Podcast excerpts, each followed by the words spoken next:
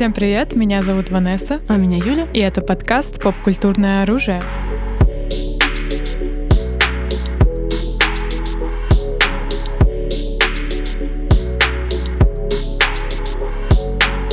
Сегодня, друзья мои, мы обсуждаем, получается, вундеркинда канадского кино Ксавье Далана. И да, делаем да. мы это не одни. С нами кинокритик Оксана Агапова, она выпускница Московской школы кино и преподавательница. Вот, представься, пожалуйста.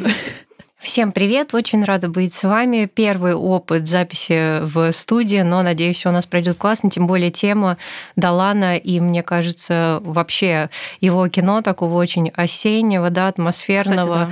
классно подходит к этому дню, поэтому, да, спасибо огромное, что позвали меня. Спасибо, что пришла. Да, у нас, кстати, многие в студии, вроде первый раз бывали ребята на таких подкастах, да, да, так да. что это у нас мы такие помогаем дебютировать, можно сказать. Ну, надеюсь, не последний. Ну да, да. Нет, Далан, я абсолютно согласна, что у него есть какое-то такое осеннее настроение. Плюс, почему мы на ней остановились, потому что мы перебирали разные варианты, потому что как бы нам всем, я так понимаю, этот молодой чемодан далеко не безразличен.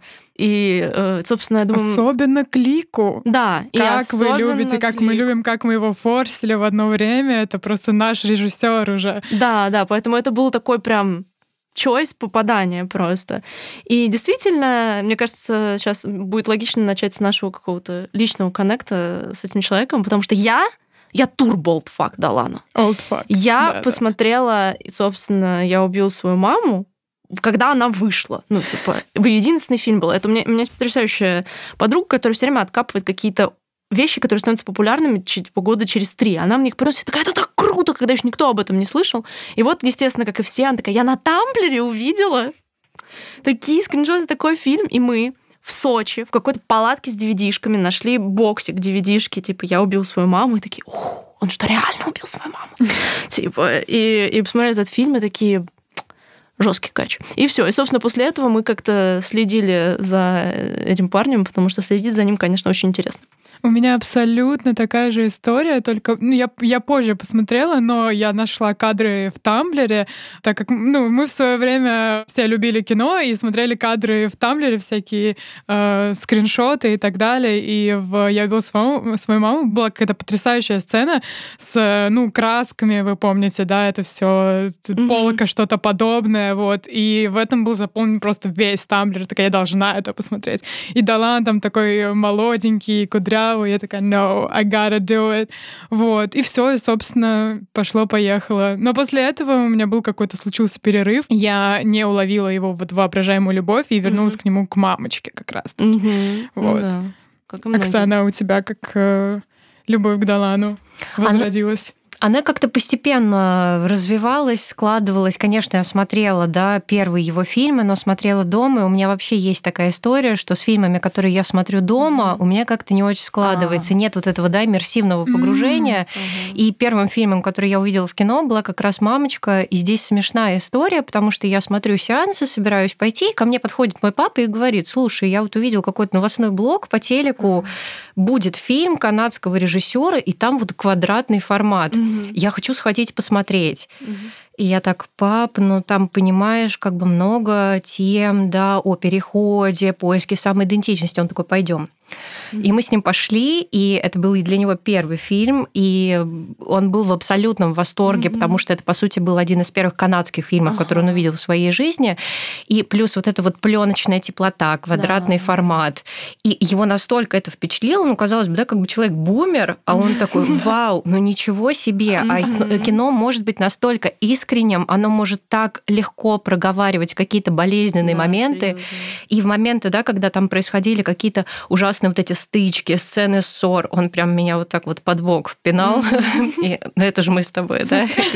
Ну, кстати, это был с родителем пойти на такой фильм, это как на практически групповую психотерапию. Ну, то есть это такое вытаскивание травмы, вы сидите и такие, это как, как с партнером пойти на фильм, типа, про какой-то развод, типа, на сцену супружеской жизни с парнем посмотреть, типа, ну чё, дорогой? Типа, вот из этого, из этой оперы, да, классно. прикиньте, каково вообще Далану узнать, что его мама посмотрела все его эти фильмы, которые, ну, автобиографические, судя по всему. Да, ну, ну такие, да. Ситуация неловкая, конечно. Но он сам говорил, что она же обожает его кино и очень за него а топит. Что остается? Нет, ну это понятно, но просто здесь такая история, да, вот мудрость родителя, mm-hmm. потому что он сам рассказывал, ну, знаете, мне немножко раздражает, как напористо она говорит всем друзьям, пойдемте на новый фильм к Савье, пойдемте второй, третий раз. Он такой, мам, ну хватит, все уже посмотрели, ну сколько можно. И это здорово, потому что вот это бесконечное проговаривание, казалось бы, одних и тех же мыслей, вот я на своем примере увидела, как мой родитель, увидев это с экрана, потом сел со мной за стол, и не в смысле нам надо поговорить, а он такой, мне кажется, ваше поколение относится к этому по-другому. Mm-hmm. Мне кажется, что нам надо с тобой проговаривать какие-то вещи, которые мы замалчивали. И Круто. он сказал очень правильную вещь, что я вот не могу пойти к бабушке с дедушкой, да, к своим родителям и mm-hmm. с ними разговаривать о каких-то своих травмах. Mm-hmm. Ну, вот настолько, да, у нас Разум. вот этот generation gap уже есть. Да, а мы с тобой можем. Mm-hmm. И вот это прям был такой переломный Круто. семейный момент. Я дико Далану за это благодарна. Это так ну, здорово. Вот это, по-моему, да, это битс наши. Тамблер посиделочки с тобой. Типа, вот это реально персональная история сам Далан, сам Далан, кстати, да, он говорил, что он э, со своей мамой впервые после «Я убил свою маму» обсудил это кино через два года. То есть э, вот через два года тот момент настал, да. Ну, на самом деле, эта тема вообще, ну, отцов и детей, матерей и сыновей, то есть родили английская, да, она, ну, очень актуальна. В принципе, Тургенев будет всегда. и Далан. Да, да. Вот они, вот они, два человека, которые апологеты темы отцов и детей в искусстве. Да, он вообще... Почему я сказала в самом начале, что он вундеркинд? Потому что, ну, потому что все об этом говорят. Потому что он написал э, свой первый фильм в 16, снял его в 19, в 19 да? пошел сразу на Канны. Ну, как такое вообще возможно? Как ты думаешь вообще, в чем секрет его успеха такого масштабного? Мне кажется, это вообще очень многофакторная история, да, как всегда бывает, но здесь сложилось просто вот, ну, условно, очень много, да, всего. Ну, во-первых, то, что, как я уже говорила, да, он не боится выходить на какие-то болезненные темы и делает это настолько, иногда, может быть, наивно, настолько в лоб, угу. что до него, ну, в принципе, мало кто боялся показывать вот такую, да, искренность в кино. И плюс он добавил к этому свое безусловное умение работать с киноязыком, который, ну, по сути, да, он развивал сам какой-то насмотренностью, да. потому что, да, без киношкол, в принципе, он обошелся. И, ну, мне кажется, здесь вот это вот качество его как кинематографиста и качество его как человека, который, конечно, выносит себя в экран и машет нам ручкой, mm-hmm. и мы везде видим Далана, потому что это супер автобиографическое кино, вот это все, да, помогло нам как-то пересмотреть вообще взгляд на него как на молодого автора. Ну и плюс, да, канадский режиссер, mm-hmm. это тоже здесь важно. Mm-hmm. Я не говорю о том, что будь он американцем, никто бы его не заметил, но все-таки, да, кинематография э, канадская, она всегда находится в некой такой изоляции от мирового кинематографа, да, это больше авторское кино, и он здесь, как режиссер, автор, молодой голос, возможно, своим возрастом и завоевал себе вот этот вот да. статус, да, что, ребят, давайте мы об этом поговорим. Но здесь классно, я вот тоже, когда готовилась к нашему подкасту, перечитывала с ним какие-то интервью, он сам говорит, мне надоело, что меня называют вундеркиндом. Да, да, мне да. надоело, что я, да, инфанты рибль, ну хватит. Mm-hmm. Я, я живой человек, давайте mm-hmm. со мной разговаривать как с живым человеком. Это здорово, то, что мы сейчас как раз с вами встретились на том этапе творчества Далана, когда он, правда, уже отходит от вот этих границ применительно к возрасту. Посмотрите, ему 19, он снял это, 21 он снял то. Он уже больше своего возраста, и здесь, мне кажется, мы можем разворачиваться в какие-то уже более такие глубинные исследовательские mm-hmm. вопросы. Да, да. Ну да, ему 27, получается, сейчас. Э, такой уже, да, возраст как бы... Ну, все равно ему до 30, он снял уже, ну, столько фильмов, которые были так признаны. Как бы, мне кажется, как будто бы... Понятное дело, что его достал, что называют вундеркиндом, но от, отделаться от этого ему будет сложновато, потому что это то, что дало старт ему как персонажу. Потому что, мне кажется, еще его успех, э, он заключается не только в том, что он, типа, снимает интересное, вот, ну, такое откровенное как бы кино, в том, что он сложился как персонаж. Ну, как бы он конвенционально привлекательный, типа, харизматичный, потому что он появился в своих фильмах, типа, он бы мог прославиться и как актер, ну, то есть его бы заметили, скорее всего, потому что ну, тогда на Тамблере такая внешность только продавалась как горячие ценилась, пирожки, да. да, ценилась, так сказать, их товар. Вот. И то есть его вот этот вот эксцентричный образ такого флегматичного вот этого вот гения, он сложился, и это один из факторов того, как бы, ну, продающих факторов его кино, потому что у многих режиссеров это, ну, то есть там это какая-то персонажная их характеристика. Мы возьмем там Скорцезе, Тарантино, кого угодно, у них они все такие карикатурные для общества, да, персонажи. Это, наверное, какой-то определенный символ успеха, когда тебя можно уложить в несколько эпитетов, да, то есть вроде не хочется быть зато уложенным в коробочку, а вроде это значит, что люди понимают, как тебя воспринимать, да, то есть это тоже действительно. Но понятное дело, что он уже давно интереснее и глубже, чем просто вот типа, о, посмотри, что этот мальчик снял, он такой кудрявенький, хорошенький. Ну, Но он реально кудрявенький, хорошенький и супер харизматичный. Факт, факт.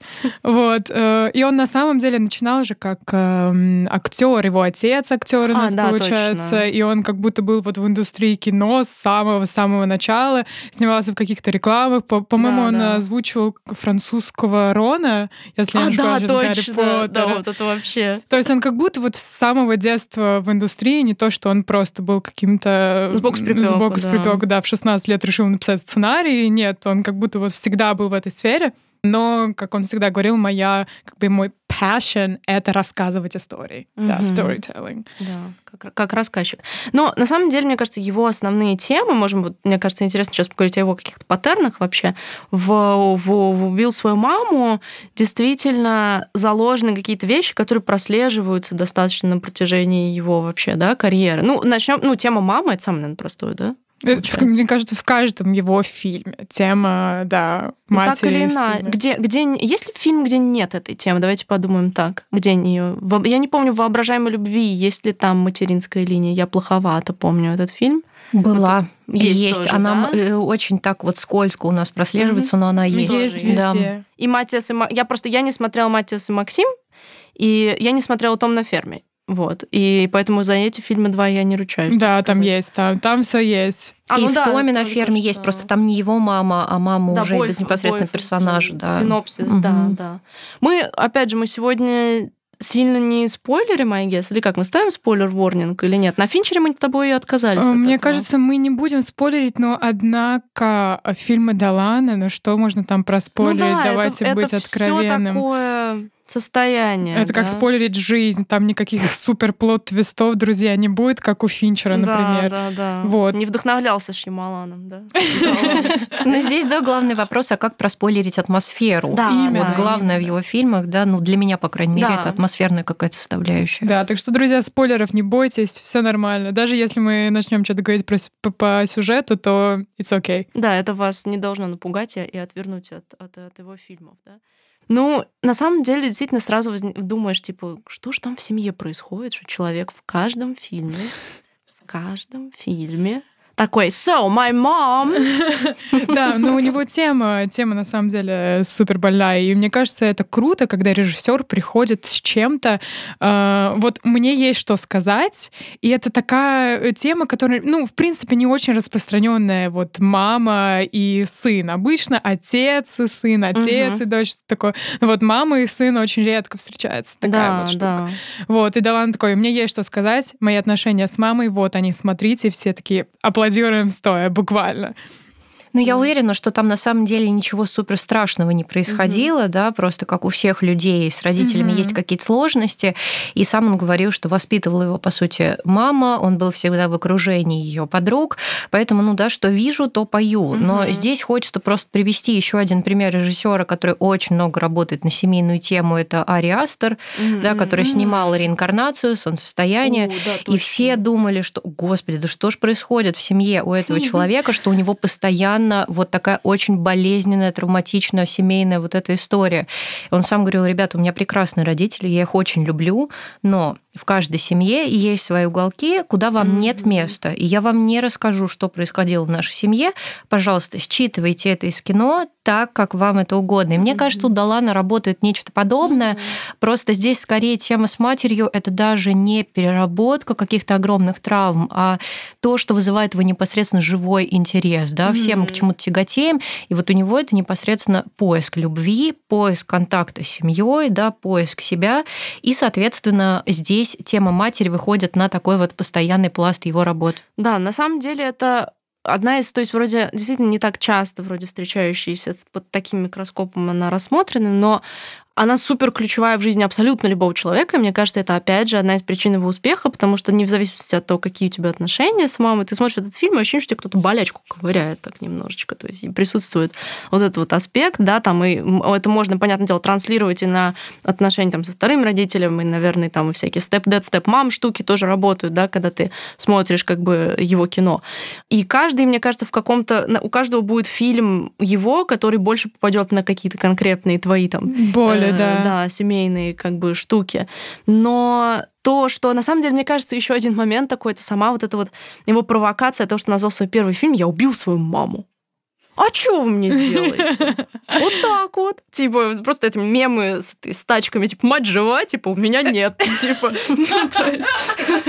Еще, по-моему, он говорил, что, что он сделал первый фильм to punish his mom, чтобы наказать свою маму, буквально цитата.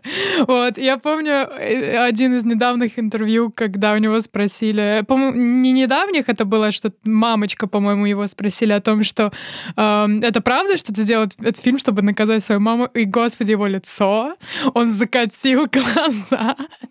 Такой, типа, да, и что?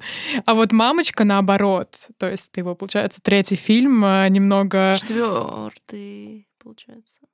Лара, э, «Мамочка», «Воображаем любовь», «Лоранс», и, по-моему, потом Потом уже мамочка, уже живая. Том на ферме еще А, был. еще Том на значит, пятый. Окей. Go off, I guess. Go off, I guess. Uh, ну, в общем, в любом случае, это было как будто бы своеобразное, ну, извинение, покаяние мамам in general. Вот. И э, что интересно, что в этот раз он взял ну, как бы на роль не себя, а другого актера. Как будто это не его история. Ну да, кстати. И очень, кстати, хорошего актера, на мой взгляд, мне кажется, мальчишка, который играет, забыл как имя персонажа, ну, в общем, главного нашего героя, он прям хорошо так. Но вообще там, там такой каст, то есть это вроде, ну, я, я, поскольку я не особо так глубоко, видимо, шарю за как бы канадское кино, что они кажутся, ну, то есть абсолютно лица незнакомые. То есть, да, и ты смотришь как бы на эту историю как немножко на какой-то полудок из-за того, что э, то ли из-за формата, который тебя выбивает из зоны комфорта как-то, да, вот этот вот квадратный, да, он по-другому немножко воспринимается. То есть он идет тоже там два, там, с хвостиком часа, да, и «Мамочка» очень интенсивное кино. То есть тебя просто по, щекам весь фильм, да, и он такой, там, катарсис на катарсисе каком-то происходит, и в конце ты вот как бы... На самом деле, «Мамочка», мне кажется, тот фильм, который есть такие фильмы, которые как будто бы заставляют тебя подумать о своем родителе как об отдельном человеке. Не о твоем родителе, а о том, что о-о, they have their own struggles, типа у них там свои проблемы и так далее. И мне кажется, это очень классная перспектива вообще, которую он дает. Вот да. это супер важный момент. Спасибо, что ты это сказал, угу. потому что прям напрашивалось. Вот тоже угу. хотела я об этом сказать. А, мне кажется, что главная черта вообще его работы с мамами это гуманизация персонажей. Угу. Даже если мы возьмем, например, я убила свою маму, то есть очень провокативное угу. название, да. и мы сразу, как зрители, думаем, ну, наверное, она какая-то не очень хороший человек, не очень хорошая мать, да, поэтому он ее убил. Но на самом деле это фильм о том, что у нее тоже есть свои чувства, угу. у нее есть свои сомнения это все решается вот этими крупными планами, да, которые он очень любит. Mm-hmm. Задумчивые грустные глаза. Человек, который хочет сказать, но не может, потому что не умеет, потому что, в принципе, в поколении, да, этого не было. И в конце фильма, да, ну, опять же, вот мы говорили, спойлер, не спойлер, mm-hmm. не спойлер, на мой взгляд, не спойлер, а, когда он сидит, да, со своей мамой на берегу озера, mm-hmm. и вот этот вот ребенок тепло так ее обнимает. Это же история о том, что я, может быть, вначале ее в своей голове убил, но я ее прощаю, принимаю, потому что она сложно устроенный человек. Угу. И то же самое в мамочке. То есть мы видим да. такую очень да, безалаберную, кажется, женщину, которая странно одевается, странно говорит, ругается, принимает не самые легкие, не простые угу, решения. Но Далан нам поясняет, почему. И здесь самое главное, ну, на мой взгляд, что у него нет вот этого, да, дуализма хорошего и плохого, угу, добра да, да, и да. зла. У него очень много красок. Полтора, и от этого его кино такое, да, очень да, насыщенное цветами, оттенками, потому что все его персонажи, они принимают очень комплексные, сложные решения. Ну да, как в жизни. То есть это кино про настоящее, можно сказать. И да. помимо его тем с э, мамой, мне кажется, один из ключевых моментов это то, что каждый раз в его новых фильмах это герой непосредственно, который в состоянии какого-то кризиса. Мгм. То есть он э, на таком жизненном этапе своей жизни, что, например, не знаю, у не- у него умер бойфренд, я рассказал маме, что я гей, она меня не приняла, я считаю себя женщиной, переход, да, да. вот ну такой переломный момент в жизни человека, который вот выпускает какие-то старые раны, мис- мискоммуникацию с э, родственниками, друзьями, мамами и так далее. И как будто вот эм, не- некоторые фильмы его смотришь, это как будто бесконечные ссоры людей друг с другом, Ну потому да. что они друг друга не слышат или не хотят слышать. Вот. Тоже интересный очень момент. Да, он вообще препарирует травмы, да, можно сказать так по-своему. То есть он берет, э, ну, то есть много родительских аспектов, но как бы еще очень много отношений с собой, в принципе, да, это, наверное, его такая вторая ключевая тема взаимоотношений человека с собой, какими-то своими типа травмами, то, как они вскрываются, там проживаются или там не вскрываются и не проживаются. Да, это всегда очень получается личное кино. Супер личное. Да, оно таким, оно таким реально ощущается. То есть, как бы в, в- в Лорансе, э, ну, то есть, да, Далан не трансгендерная женщина, но ощущение, что он очень хорошо понял, о чем он говорит. Да, да, Чувак снял 23 года, получается, фильм трехчасовой почти, что про 35-летнюю трансгендерную женщину. Как такое возможно? И это получился просто потрясающий фильм. Да, он понял. Как бы, то есть он как будто умеет залезать в голову своим персонажам, да, это еще, все-таки он еще, помимо того, что он хороший режиссер, он хороший драматург, да, то есть его какая-то работа с именно историей. То есть он говорит, что он рассказчик историй, да, но он рассказывает их не только через... То есть вроде у него очень много визуальных приемов, о которых мы тоже сейчас еще поговорим, но его именно приемы повествовательные, то, как он выбирает, под каким углом подавать темы, это, мне кажется, такой double kill, да, Мгм. таланта, потому что есть, ну, есть талантливые постановщики, есть талантливые рассказчики, типа, да, Долану удается и то, и другое, и опять же, это, мне кажется, тот фактор, который его так выделяет. Это всегда интересно, когда человек сам знает, как рассказать свою же историю, да? Его же еще называют человеком-оркестром, М, мгм. потому что, то есть, он э, пишет кино. Он, он часто говорит о том, что люди называют меня control freak ом. Мгм. Я control freak, потому что я хочу все контролировать. И это действительно так. Fincher says hi, да? Да, Fincher says hi. Но, как мы уже обсуждали с тобой в подкастах про, например, Медиаки, ну, тут Мгм. такая же история о том, что он э, максимально хочет от э, идеи. костюмов до, там, не знаю, мебели в комнате. То есть он постоянно прям очень вовлечен в процесс. Особенно почему-то он любит моду, он любит наряжать своих героев и сам наряжаться, в принципе. Ну, Вот. 20 марта у человека день рождения, да, мы хотим? А у нас близко день рождения, получается. У меня 24-го. Да, но ты-то уже Овен. Да. А, Ну да, и в общем, он как человек- человек-оркестр всем руководит, чтобы все было так, как вот он видит, чтобы кино максимально было полным, э, и задумка вот исполнилась.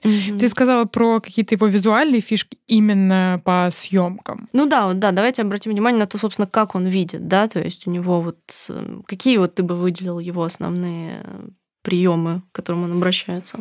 Ну, первый прием, который, да, мы уже сегодня отчасти коснулись, это, безусловно, крупный план. И Мгм. здесь Нала- Далан, безусловно, не новатор, потому что, если мы вспомним, да, вообще историю кино, то французские авангардисты, например, Жан Эпштейн, э, говорил и писал, да, в своих теоретических исследованиях о том, что крупный план — это душа кино.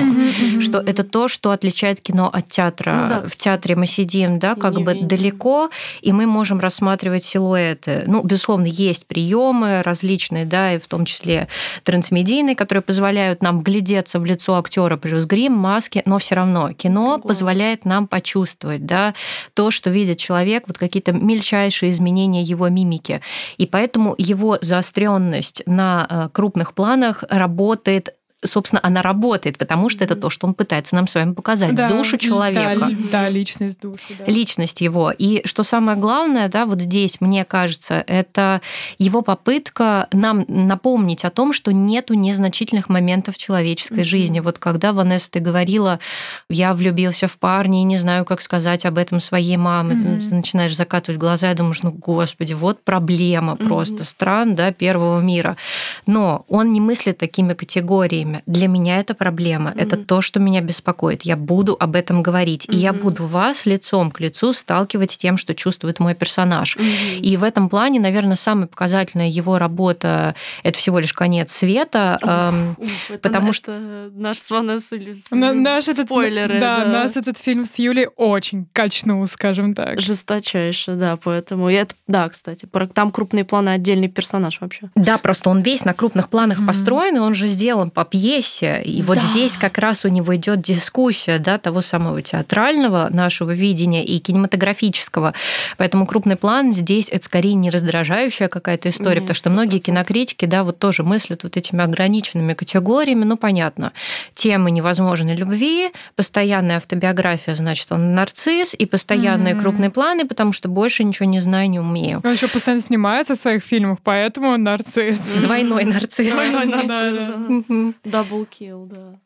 Но это мне, наверное, хотелось немножко остановиться на вот конце света и на вот как раз театральном вот этом всем аспекте, потому что я вообще очень люблю экранизации спектаклей каких-то или, в принципе, действия в одной комнате, да, как жанр такой как бы фильма, ну или вот в коротком таком пространстве, там, дома один.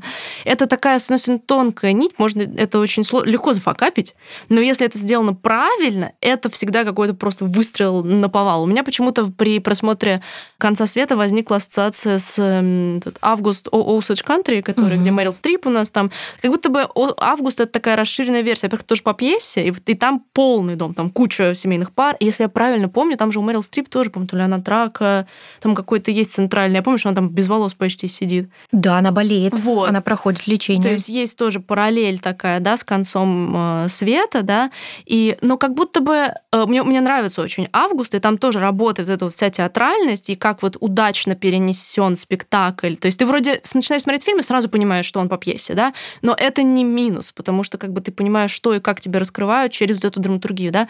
Конец света как будто бы вот как совсем обнаженный нерв. У меня возникла между этими двумя фильмами еще ассоциация, это как «Три топли на плющихе» и «Мосты у круга Мэдисон». Типа, что вроде одна примерно фабула, но из-за того, что там э, три топ... Я, я мега стэн трех тополей на плющихе, просто number one фэн.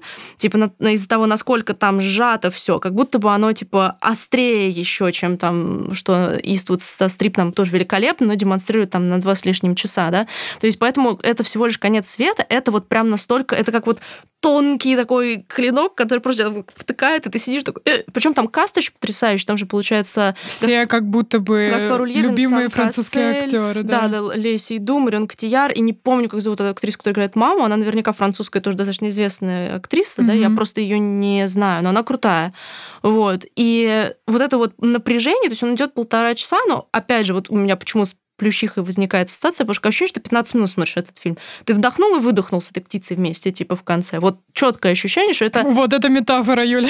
Не, ну реально, но это, но это фильм, вот фильм такой на вдохе, да? Да, да, да. То есть ты, ты выдохнуть ты не успеваешь, пока герой не выходит как бы в дверь, да? И, на мой взгляд, это его... То есть, понятное дело, что это не его как бы сценарий, но то, что он сделал с этим материалом, это, я считаю, ну, поразительная какая-то абсолютно вещь. То есть для меня это прям... То есть я, я люблю, в принципе, его в разных его Далана ипостасях, но это для меня прям просто был такой smackdown in the face, straight in the face. Ну да, оно супер герметичное на самом деле кино, ну, да, мы заперты вот в этом доме, и мы смотрим на то, как происходят ужасно турбулентные отношения среди членов семьи.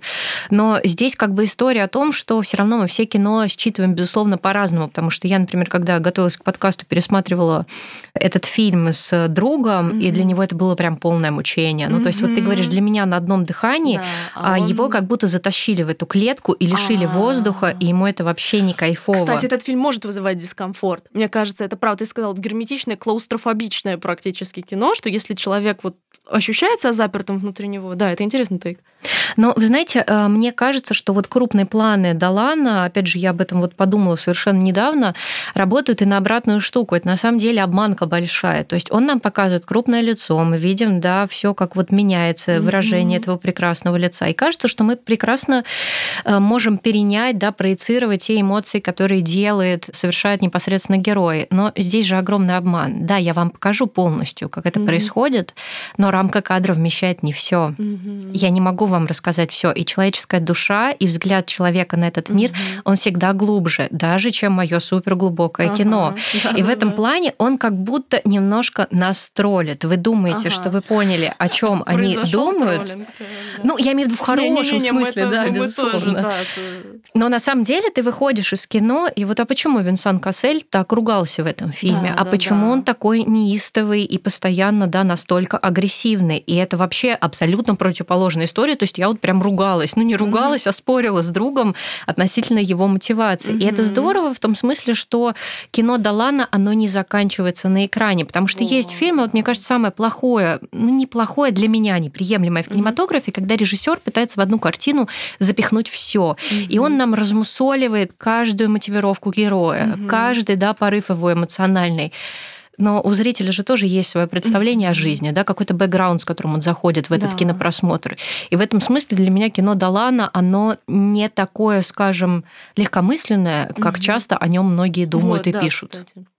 Это правда. Мне кажется, многие как раз-таки считают, что он человек, который выкладывает все пластами, в лоб, и типа ой, он не оставляет там места какого-то. Ну, абсолютно ты права, это абсолютно не так. Он, наоборот, оставляет очень много места, чтобы вставить в эту картину себя и свой бэкграунд. И это действительно успех, ну, режиссера любого, мне кажется, когда ему удается сделать так, что, ну, вот кино не заканчивается в кинозале, что человек выходит из зала и еще живет с этим фильмом, а, ну, кто знает, какие-то фильмы могут с тобой и ни неделю у тебя из головы вообще не выходить так на тебя влияние, да, оказать. И Далан вот он умеет зацепиться тебе за плечи и выехать на тебе из кинотеатра. Это, это действительно, это опять же к вопросу о, ну, во-первых, и о ремесле, и о таланте, да, что очевидно, что он одаренный как бы человек, но он еще и понимает, что как бы законы своего жанра, того, как он работает, к чему ему нужно стремиться, да, это, это сочетание, наверное, вот нужных драматургу, режиссеру качеств, действительно.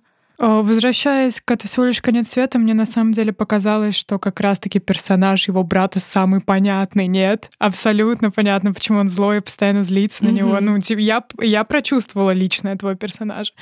Э, и, в принципе, весь фильм эм, построен на изоляции и на том, что просто люди постоянно ссорятся и не понимают друг друга. То есть это его семья, он приехал, чтобы сказать ему, что он умирает. То есть, mm-hmm. ну, мы привыкли думать, что это будет как-то грустно, сентиментально. Вот он сейчас скажет, и что произойдет, но он не может достучаться до mm-hmm. них все еще. И самое забавное, что мне показалось, это единственный персонаж, которому он как-то смог приблизиться в этом фильме, это человек, э, который не является его кровным да, родственником. Марион, да, да, да. персонаж. Да, кстати. Это интересный, интересный момент. А, и насчет изолированности, на самом деле, мне кажется, это тоже одна из фишек Далана, что он использует э, и формат кадра, чтобы показать изолированность, и саму композицию кадра, чтобы показать свою. Он любит, например, вгонять своих персонажей. Это любимый киноприем, на самом деле, многих режиссеров, э, но он особо это любит вгонять, например, персонажей персонажей в какие-то рамки, например, в дверные, mm-hmm. в дверные проемы, там в окна, что все рамочное, и там как бы персонажи, он любит это делать, чтобы опять же показать изолированность. И тот факт, что в мамочке, почему он квадратный? потому что, ну, все изолировано, э, скажем так. Вот, и в моменты, когда экран расширяется, это вы помните этот момент, когда он катается и руками буквально раздвигает mm-hmm. этот экран, и все таки вау, вы это видели, да, он сделал это, вот, э, чтобы показать как раз таки, что вот, ну, вот э, персонаж счастлив, он свободен в этот момент, и вот э, на долю секунды эта изолированность пропадает, потом, естественно, возвращается. Вот, и какие еще приемы вообще использует Далан, кто-нибудь вспомнит, чтобы показать именно, не знаю, изолированность или динамику персонажей друг с другом? Ну вот то, что ты как раз сказала, сказала, да, про формат кадра, который как бы сужает представление героя о мире, его возможность вырваться из этой клетки. На это же работает, кстати, его slow motion излюбленный. Mm-hmm, да, потому да. что он буквально, да, показывает нам, как распадается движение неловкого человека, неуверенного, отчужденного от других mm-hmm. на вот эти вот большие, да, микрокадрики. И это история о том, чтобы мы вот прониклись и увидели э, в этом маленьком движении, которое, в принципе, у нас не считывается, да, в обычной жизни с, с обычным обычного кадра, я имею в виду в обычном темпе снятом, для того, чтобы мы опять же поняли, насколько этому человеку непросто mm-hmm. находиться в тех рамках, в которых, да, он оказался сам того не ведая. И опять же, если говорить про рамки, то, безусловно, это составляющая художественной постановки. Ну, то есть я не училась, к сожалению, да, на художника-постановщика, но я уверена, что люди, которые вообще учатся этому ремеслу, этому направлению, они изучают кино Ксавье Далана, потому что здесь, мне кажется, все интерьеры, в которых проходят mm-hmm. да, его фильмы, это дополнение к внутреннему миру героя, это овнешнение да, того, mm-hmm. как они себя чувствуют. И даже если мы с вами возьмем первый его фильм, да, «Я убил свою маму», то есть дом его матери — это вот куча каких-то леопардовых... Да, и он темный весь, какой да. нагнетающий, а дом его бойфренда там много света, Светлый, там минимализм да. в плане, да, вот именно какого-то оформления, да, своего интерьера, но при том, что там очень минималистичный интерьер, там максимализм, да, собственного раскрепощения. Именно поэтому там происходят яркие сексуальные, да, какие-то сцены, э, яркие эмоциональные диалоги в плане вот какой-то теплоты, да, а не ругани, которые происходят с мамой. И в этом плане, с одной стороны, его кино ужасно душит, потому что если смотреть, например, «Воображаемую любовь», угу. ну вот для меня это, наверное, его самая слабая картина, угу. потому что очень много там эстетики и очень много, да, внутренней такой сдержанности его угу. персонажей. Может быть, наоборот, он хочет, чтобы это работало на контраст, да. Угу. Мы будем мало говорить, но интерьерами я вам буду пояснять, да, весь эмоциональный накал того, что здесь происходит. Но иногда он, безусловно, заигрывается в угу. такого дизайнера интерьеров, но это тоже одна... Квартирный вопрос ведущий просто.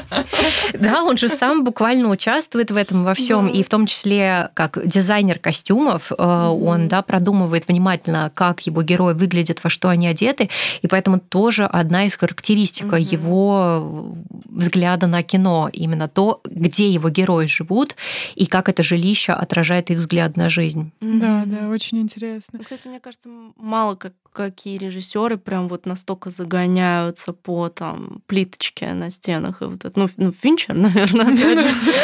На самом деле Долан это какой-то анти-Финчер, мне кажется. Ну да, в принципе, он анти-Финчер, и он любит съемки с рук, крупные планы, а Финчер это ненавидит. Ну, в общем, да, какой-то мега анти-Финчер. Ну да, только, только перфекционизм их объединяет. Да, я помню один интересный момент в «Я убил свою маму». Опять же, чтобы мне кажется лично, чтобы показать э, мискоммуникацию, изоляцию персонажей.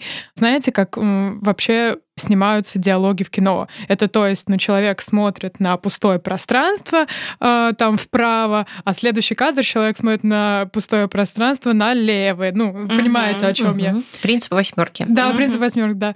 И в Я убил свою маму есть сцена, где он разговаривает с мамой, в котором все, ну, наоборот. И он, э, да, и персонаж помещен, получается, в левый угол, и он смотрит налево.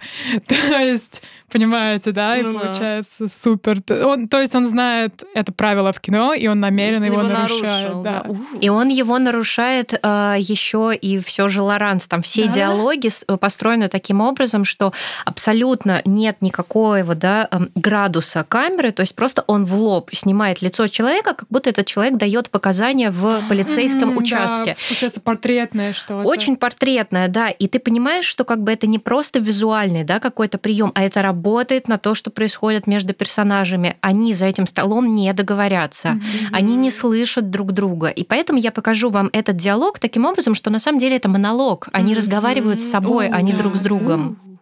Мурашки. Такой молодец, да. Хороший парень. Э, ну, кстати, да, еще вот если, мне кажется, тематики это тоже своеобразные фишки, как бы, и у него еще вот эта вот э, тема камин в широком понятии этого слова, да, то есть у него есть... И в узком, и в широком, да. и в узком, и в широком. То есть, понятное дело, что у него там есть как бы и ЛГБТ-персонажи в разных, опять же, в разных ипостасях, да, у нас есть транс-люди, геи, то есть, он, то есть это его одна тематика, но при этом даже в фильмах, которые с этим вроде не соприкасаются, у него все равно все время есть какой-то кот в мешке, который готовится, да, камин Ну, собственно, тот же конец света, ну, типа, прямой камин э, ну, типа, то есть тоже это работает, да. Mm-hmm. И Мне кажется, это тоже вот это к взаимоотношению как бы и с самим собой, и вопрос как раз-таки того, вот как люди слышат, не слышат. Это тоже как будто бы это соприкасающиеся темы, да, у него типа камин человеческих каких-то проблем, и то, как люди их воспринимают и обычно не воспринимают, но если только как бы к концу фильма, да. И на самом деле это любопытно, насколько он цельный режиссер в основном внутри своей фильмографии, да, то есть вроде у всех именитых режиссеров, понятное дело, есть свои лейтмотивы и так далее, но вот у него он прям как будто бы работает в конкретных паттернах, и вопрос, конечно, того, как долго он сможет с ними работать, да, то есть, с одной стороны, они такие широкие, может, и всю жизнь, да, сможет ли он вот это вот выкручивать заново, заново, заново, заново, да, внутри как бы. Тоже вопрос. Если сможет, то мне кажется, это будет вообще какая-то гениальная кинематографическая жизнь, он будет просто мастером на самом деле, мне кажется, несмотря на то, что у него постоянные какие-то леймотивы в его фильмах, типа ЛГБТ-персонажи, что-то там мамы и сыновья, но он пробует себя как будто бы в разных форматах. Он снял «Том на ферме», это триллер ну, почти mm-hmm. чисто хичкоковский какой-то триллер, вот, э, и он пробовал в широкое голливудское кино, mm-hmm. вот, с Попробовал? Популярных... Молодец. Вернемся и с ним теперь ламповое кино Матиаса Максима. Да, кстати, можем, наверное, немножко остановиться, собственно, на жизни и смерти э, Джона Сноу. А если вы позволите, я бы все-таки вернулась к Максиму, потому что это очень, да, связано с темой камин Мне кажется, важно, что камин в его фильме фильмах проходят не только главный персонаж, неважно, кто его играет, угу. Ксавье Далан или кто-то другой, а в принципе для каждого героя в его фильмах происходит свое такое раскрепощение, угу. да, переоценка ценностей себя в этом мире, потому что если мы с вами посмотрим Матьес и Максим, там все у нас выражено буквально на уровне цветовых палитр. То есть угу. в самом начале фильма мы видим двух главных героев, один из них в голубой футболке, в такой синий, что выражает холодность, рациональность, да, ну вот как именно семантика цвета. Ага. Второй Второй в красной футболке – это витальность, любовь, агрессия, эмоциональность. Mm-hmm. И постепенно, пока у нас будет идти этот фильм, эти люди будут переодеваться. Mm-hmm. То есть один действительно до этого был максимально эмоциональным, таким очень дерзким, жадным до эмоций, второй работает в банковской сфере, и как бы нет, у меня все тут серьезно и схвачено, да, да, да, бизнесмен. Но постепенно главным конфликтом этого фильма станет то, как им нужно сесть на кресло своего партнера, ага. сесть на кресло другого человека и понять, что жизнь, она не односторонняя. Ты можешь быть банковским работником, ага. но ты при этом можешь быть эмоциональным мужчиной. Ты можешь быть эмоциональным мужчиной, но тебе нужно при этом да, всегда помнить о том, что есть какой-то рацио, и от mm-hmm. этого не убежать. И в этом смысле это тоже вот один из его приемов да, киноязыка, именно цветовая палитра, с которой он работает. Мне кажется, это классно изучать его кино, потому mm-hmm. что я иногда даже смотрю Далана, честно вам сказать, без звука, при том, что это Ого, фильмы, класс. которые все такой саундтрек, такая музыка, mm-hmm, такой подбор. Да. Мне нравится выключать uh-huh. кино в его фильмах, потому что тогда у нас, да, внимание на другие абсолютно вещи mm-hmm. заостряется.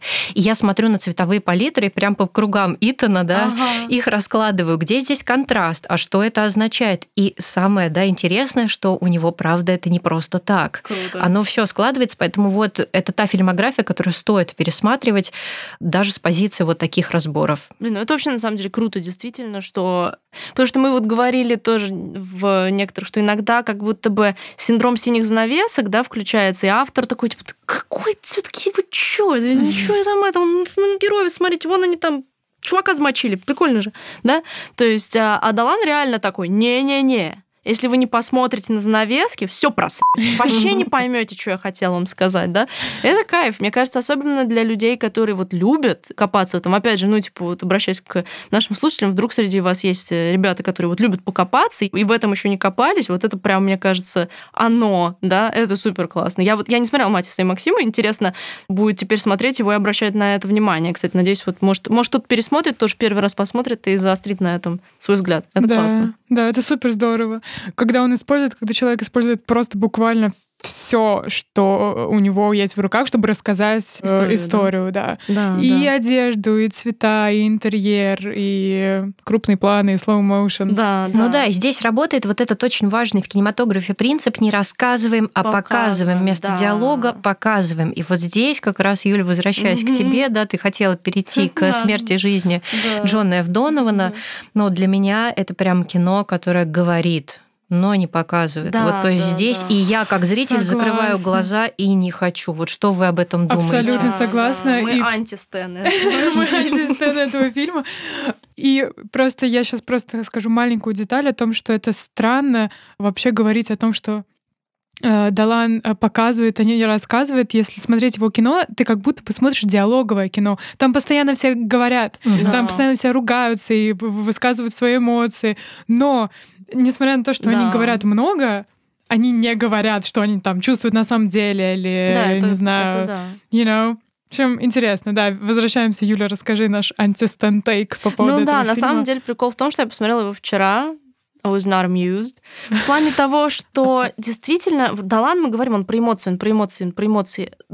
Честно, Донован не вызывает особо толком никаких эмоций, несмотря на то, что он вроде берет такую тему, ну, интересную реально. Вот коннект взрослого мужчины и маленького мальчика. Да, я на самом деле очень люблю вот эти вот дружеские взаимоотношения детей и взрослых. Типа, фильмы бывают очень крутые на эту тему.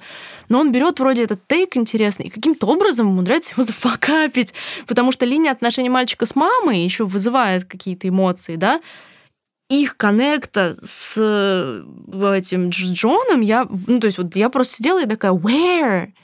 Boy, show me.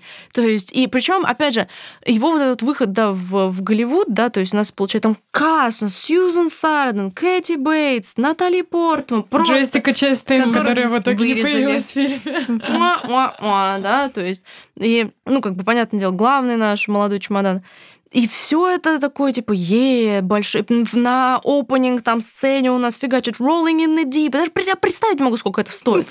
Типа, вот, кстати, Да, Адель бесплатно, она как бы... Это Фата в интервью, типа, слышала? Нет, нет. Но они хорошие друзья, э, да, и с Честейн они Ну, хорошие может быть. друзья. Я боюсь, там дело не только в Адель, там правообладатель лейбл, наверное, все равно Ну высказал свою. Не, ну когда, поскольку мой опыт синхронизации, я, у меня прям, у меня день-день-день, когда я слышу какой-нибудь, типа, чартовый трек, я такая, о-о, у кого-то были лишние деньги, типа, потому что, ну, это же очень дорого.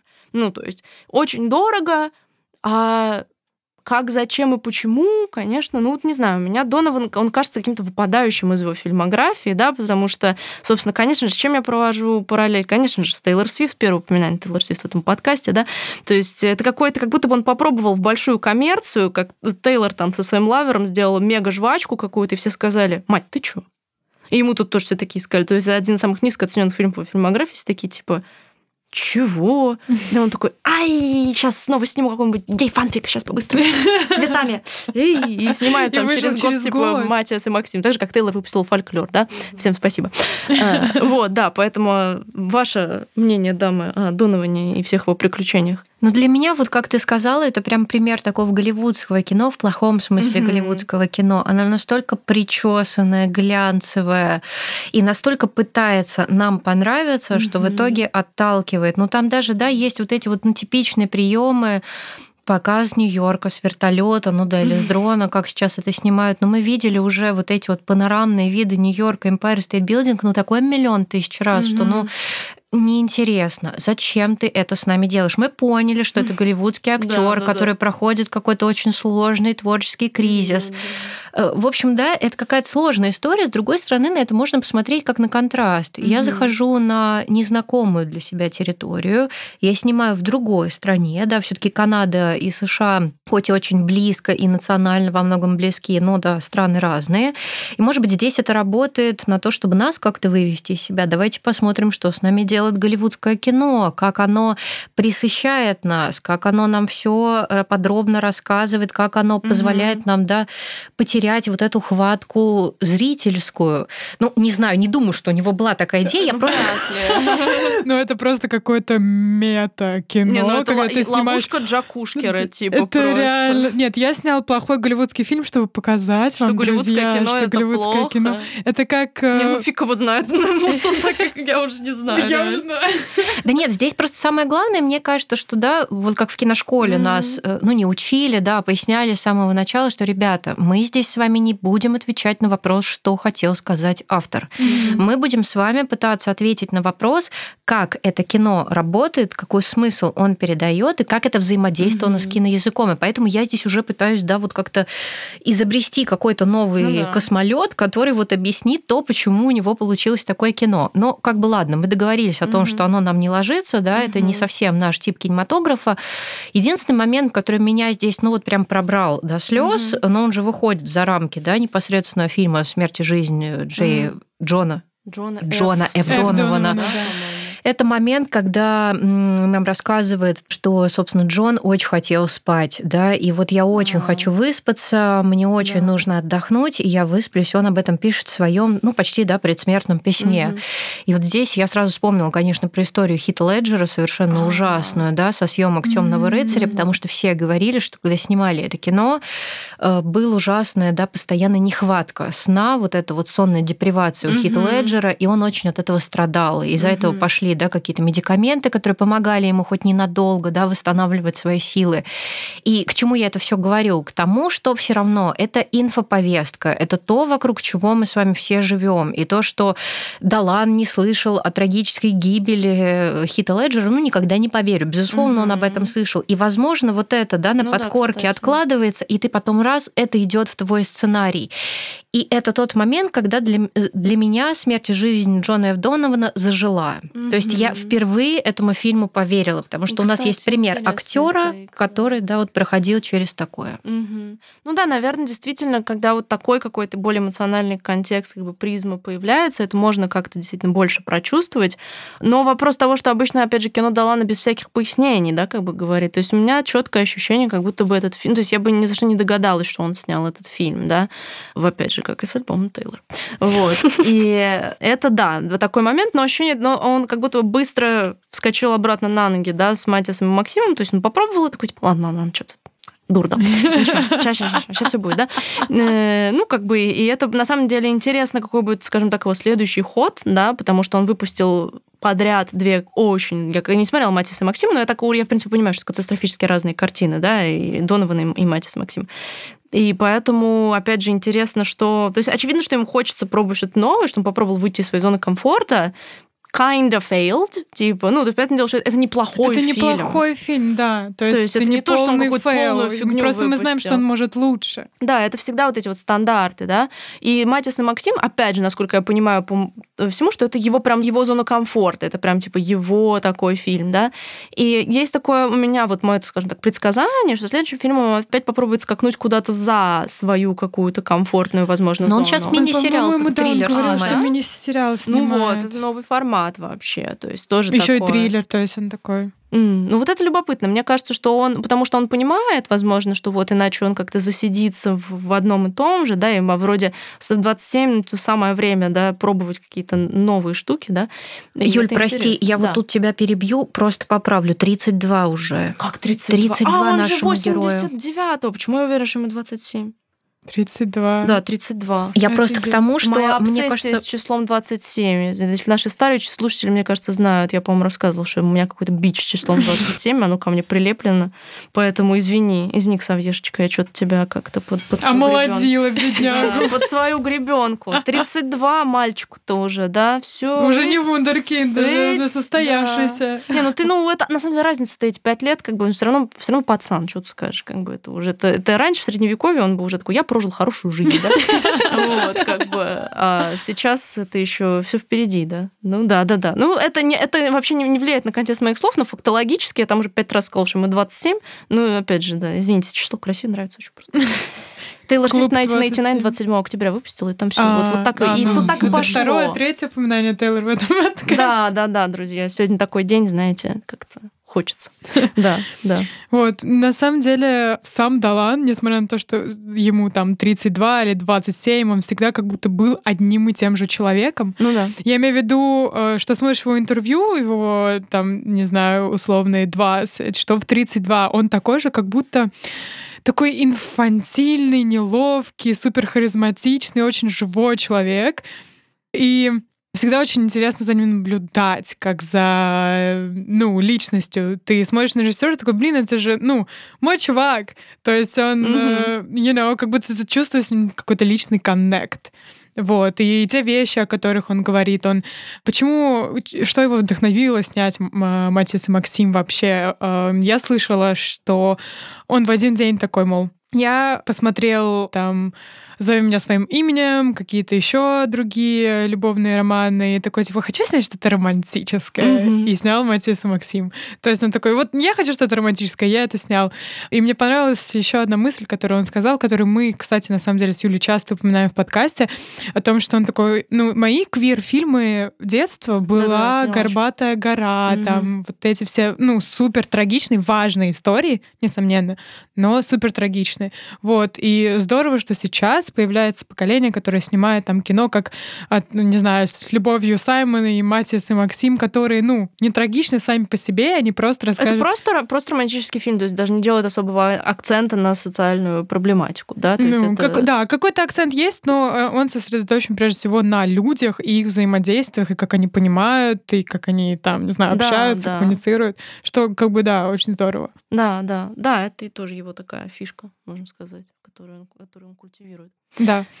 Ну, еще один, мне кажется, самый важный аспект. Мы не затронули его в саундтреке, друзья. А, ну да, ну немножечко деньги, которые на них выкидывают, да. Ну, это человек, в котором в одном фильме может там играть Вивальди, э, Модерат, Угу. и, собственно, Адель. Ну, То да. есть э, ну, или как абсолютно какой-то микс. Бешеный да. разброс, да. Да, в «Мамочке» он что там и Науди, и Вандервол. Когда Ван, Вандервол, Вандервол заиграть, да. я подавилась просто вообще. Ну, великая же, ну как бы песня, ну как ее не вставить? Особенно такому персонажу, как персонаж в «Мамочке». Да, да, это такой прям. Ну, и это, опять же, это очень-очень дорого. Зная этих двух братков, они там дешево ничего никому не отдадут. Но здесь, кстати, про песню, про Вандервол, да, несмотря на то, что братки и братья Галхеры, да, ну, как бы очень такие харизматичные, мягко говоря, персонажи. Мне кажется, это классно работает, потому что Вандервол — это супер нежная песня, да, группа Oasis, которые во многом всегда были такими, ну, да, плохими парнями. И здесь у нас тоже плохой мальчик Стив, ну неудобный ребенок. Ну, и играет Wonderwall, да, песня, которая, ну, по сути, про опору, про поиск какой-то поддержки. Да, и вот да. здесь играет у нас вот этот вот контрапункт очень важный да, в тему. Классно. А все, ну, как всегда, да, у нас закатывают глаза. Ну, конечно, он взял самую известную песню из 90-х, ну что же он еще мог ну, взять? Ну да, он на самом деле такой. Think, я продумал think. вообще-то, я продумал. Да. Иногда кажется, что иногда кажется, что Далан э, просто запихивает фильмы его типа Spotify плейлист. Да, Нет, иногда на шаффл.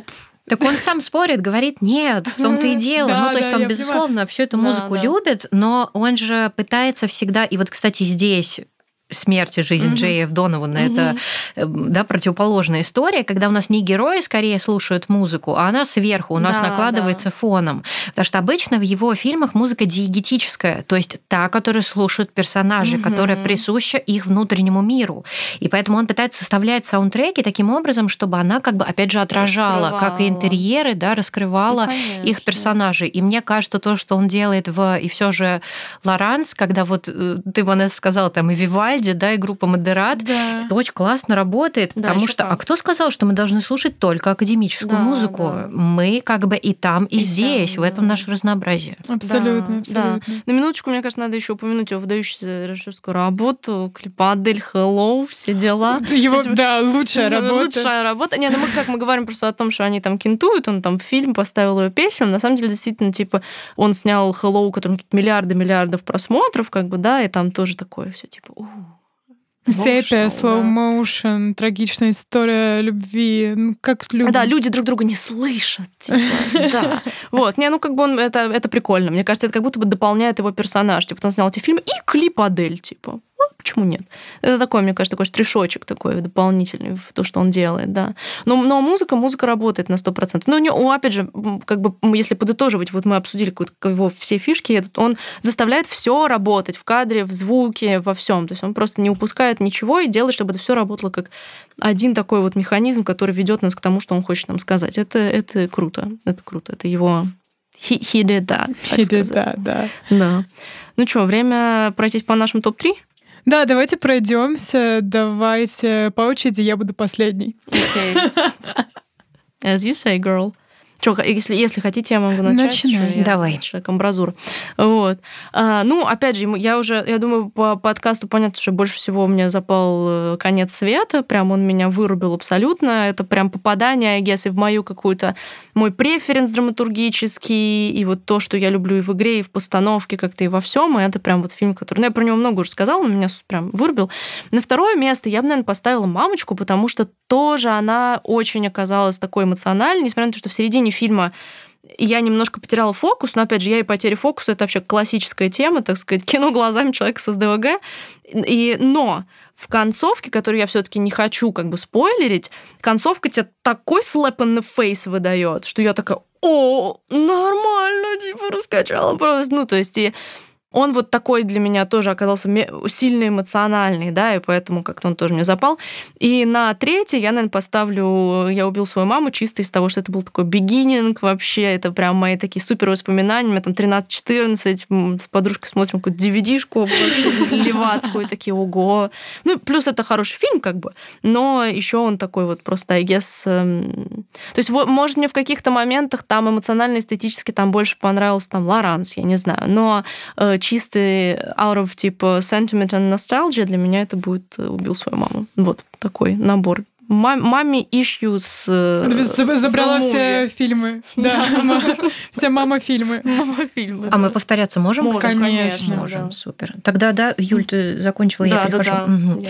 Ну, у меня на первом месте будет «Мамочка». Это очень субъективно, но да, история, которая обусловлена тем, что это первый фильм, который я посмотрела в кино, и вот история про папу, да, здесь моя автобиография очень сплелась с кино. Но если, да, как бы закрыть глаза на все это, то, мне кажется, это очень очень важное гуманистическое кино про дисфункциональные семьи, про неудобных детей, и он поднимает вопрос того, как неудобно жить этим детям, как неудобно и сложно жить их родителям. Mm-hmm. То есть вот, может быть, вы видели, да, материал на «Медузе» выходил как раз про матерей, которые воспитывают людей с ограниченными mm-hmm, возможностями. И это очень сложная да, история о том, как все нам тяжело, иногда мы принимаем не самые правильные поступки, но мы не можем иначе, потому что мы просто себя не сохраним. Да, и да. для меня это кино как раз об этом. Да, да, это правда. На втором месте я бы поставила Том на ферме. Ну, во-первых, потому что, да, это история, где он отошел от такого мелодраматической жанровой оболочки, пришел больше к такому триллеру, да, с постоянным нагнетанием, саспенсом. Но для меня это на самом деле кино даже не о том, как ты переживаешь потерю близкого тебе человека, да, его смерть, а это кино про диалог США и Канады, потому что если вы будете смотреть mm-hmm. это кино, Ксавье Далан у нас находится в куртке Канады, это человек, человек, который находится в таком созависимом положении, который не может отключиться от другого человека, он да, ему полностью предан. И второй герой, абьюзивный герой, который его обижает, терроризирует, это человек, который в конце надевает куртку с флагом США. И поэтому для меня здесь уже выходит история на такой немножко политический пласт, но не конъюнктурное кино ни в коем случае. Но здесь есть вот эта вот метафорика и символика двойственности положения Ксавье, да, как и канадца, и человека, который всегда взаимодействует с США и по линии индустрии, по линии mm-hmm. искусства, территориальной близости. В общем, да, для меня «Том на ферме» — это второе место, а третий фильм — это «И все же Лоранс», mm-hmm. это та история, когда форма и содержание, на мой взгляд, максимально работают и друг друга дополняют.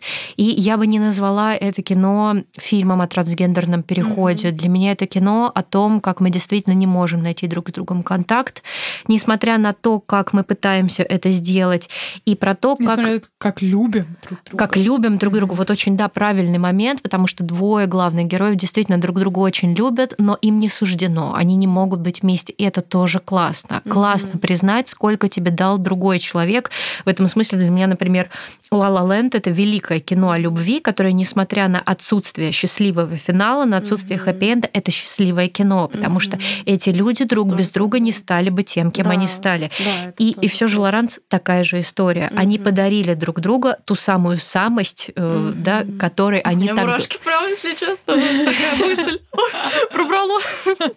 Но это очень жизненно, потому что, правда, любовь в жизни, она не бывает такой, да, вот как в пресловутых романтических комедиях, она работает сложнее. И вот здесь эту сложность он смог объять в очень понятный нарративный пласт, который у каждого при этом, да, укладывается по-своему, и в этом я вижу непосредственную глубинную ценность да, этой работы. И какой он метафоричный в сам фильм, в принципе. Та сцена, где просто легендарная, где они идут, а вокруг них падают а, да, вещи. Точно.